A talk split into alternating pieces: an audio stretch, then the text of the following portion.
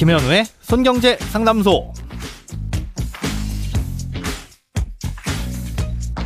새는 돈 맞고 숨은 돈 찾아드립니다. 손경제 상담소 김현우입니다. 저축, 보험, 대출, 연금, 투자까지 돈에 관련된 고민이라면 무엇이든 맡겨주세요. 오직 당신만을 위한 맞춤 상담. 먼저 오늘 사연 만나보겠습니다.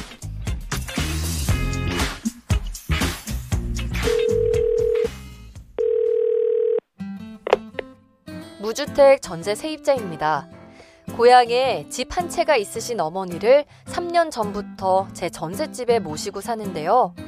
무주택 자녀가 부모를 모시고 살면 주택을 상속받을 때 상속세가 면제된다는 신문 기사를 본 적이 있습니다. 다만 상속 개시일로부터 10년을 같이 살아야 된다고 하던데 궁금한 건 상속 개시일로부터 10년을 계산하는 방법입니다. 제가 성인이 된 후 30살까지 약 10년간은 부모님과 같이 살다가 그 이후 10년은 취학과 취업 때문에 분가해 있었어요. 그리고 다시 모시기 시작한 지 이제 3년이 되었고요.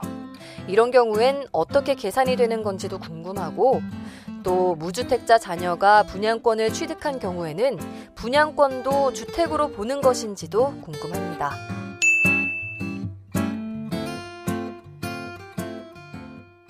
네, 상속에 대한 세금부터 먼저 설명을 드리자면요. 예, 누군가 돌아가셔서 돌아가신 분의 재산을 상속받게 되면 상속받는 모든 재산에 대해 세금을 물리지는 않습니다.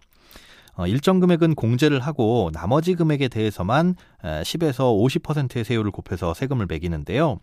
기본적으로 최소한 5억 원은 빼주고 어, 상황에 따라 추가적인 공제를 더해줍니다.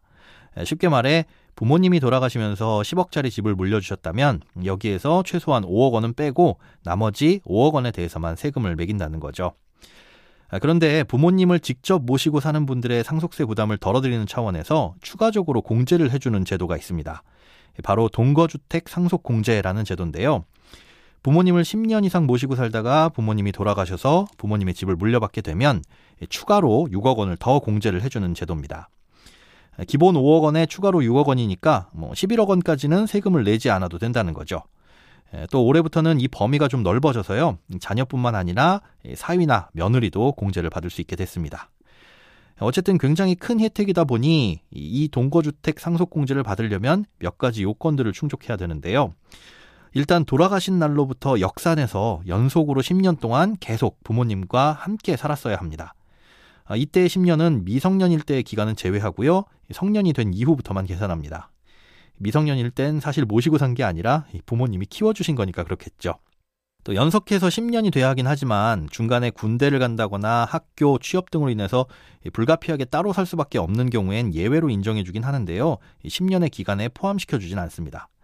아, 예를 들어 20살부터 30살까지 부모님과 같이 살았는데 중간에 2년 동안 군대를 다녀왔다면 연속해서 거주한 것으로 인정해 주긴 하지만 8년만 모시고 산 것으로 계산된다는 거죠. 사연에는 약 10년간 부모님과 같이 사시다가 취학과 취업 때문에 10년을 떨어져 사셨고 다시 함께 사신 지 3년이 됐다고 하셨는데요. 중간에 취학과 취업 때문에 어쩔 수 없이 떨어져 있었다는 걸 증빙할 수 있다면 현재는 13년간 모시고 산 것으로 계산되는 겁니다. 그리고 부모님을 모시고 같이 사는 집은 꼭 부모님이 소유한 그 나중에 물려주게 될 그 집일 필요는 없습니다. 예, 사연의 내용처럼 부모님의 집은 고향에 있고 부모님께서 자녀가 살고 있는 집에서 같이 살더라도 해당이 된다는 겁니다. 또 부모님을 모시고 사는 기간 10년 내내 이 부모님 주택을 포함해서 1주택이어야 하는데요. 아, 질문 보내주신 분양권은 주택으로 본다는 규정은 따로 없습니다. 다만 주의하셔야 될 건 그 분양권이 주택으로 바뀌게 되면 이 경우엔 그 주택을 처분하고 난 후 10년을 다시 채우셔야 공제를 받으실 수 있습니다. 크고 작은 돈 걱정 혼자 끙끙 앓지 마시고 imbc.com 손경제상담소 홈페이지에 사연 남겨주세요. 여러분의 통장이 활짝 웃는 그날까지 1대1 맞춤 상담은 계속됩니다.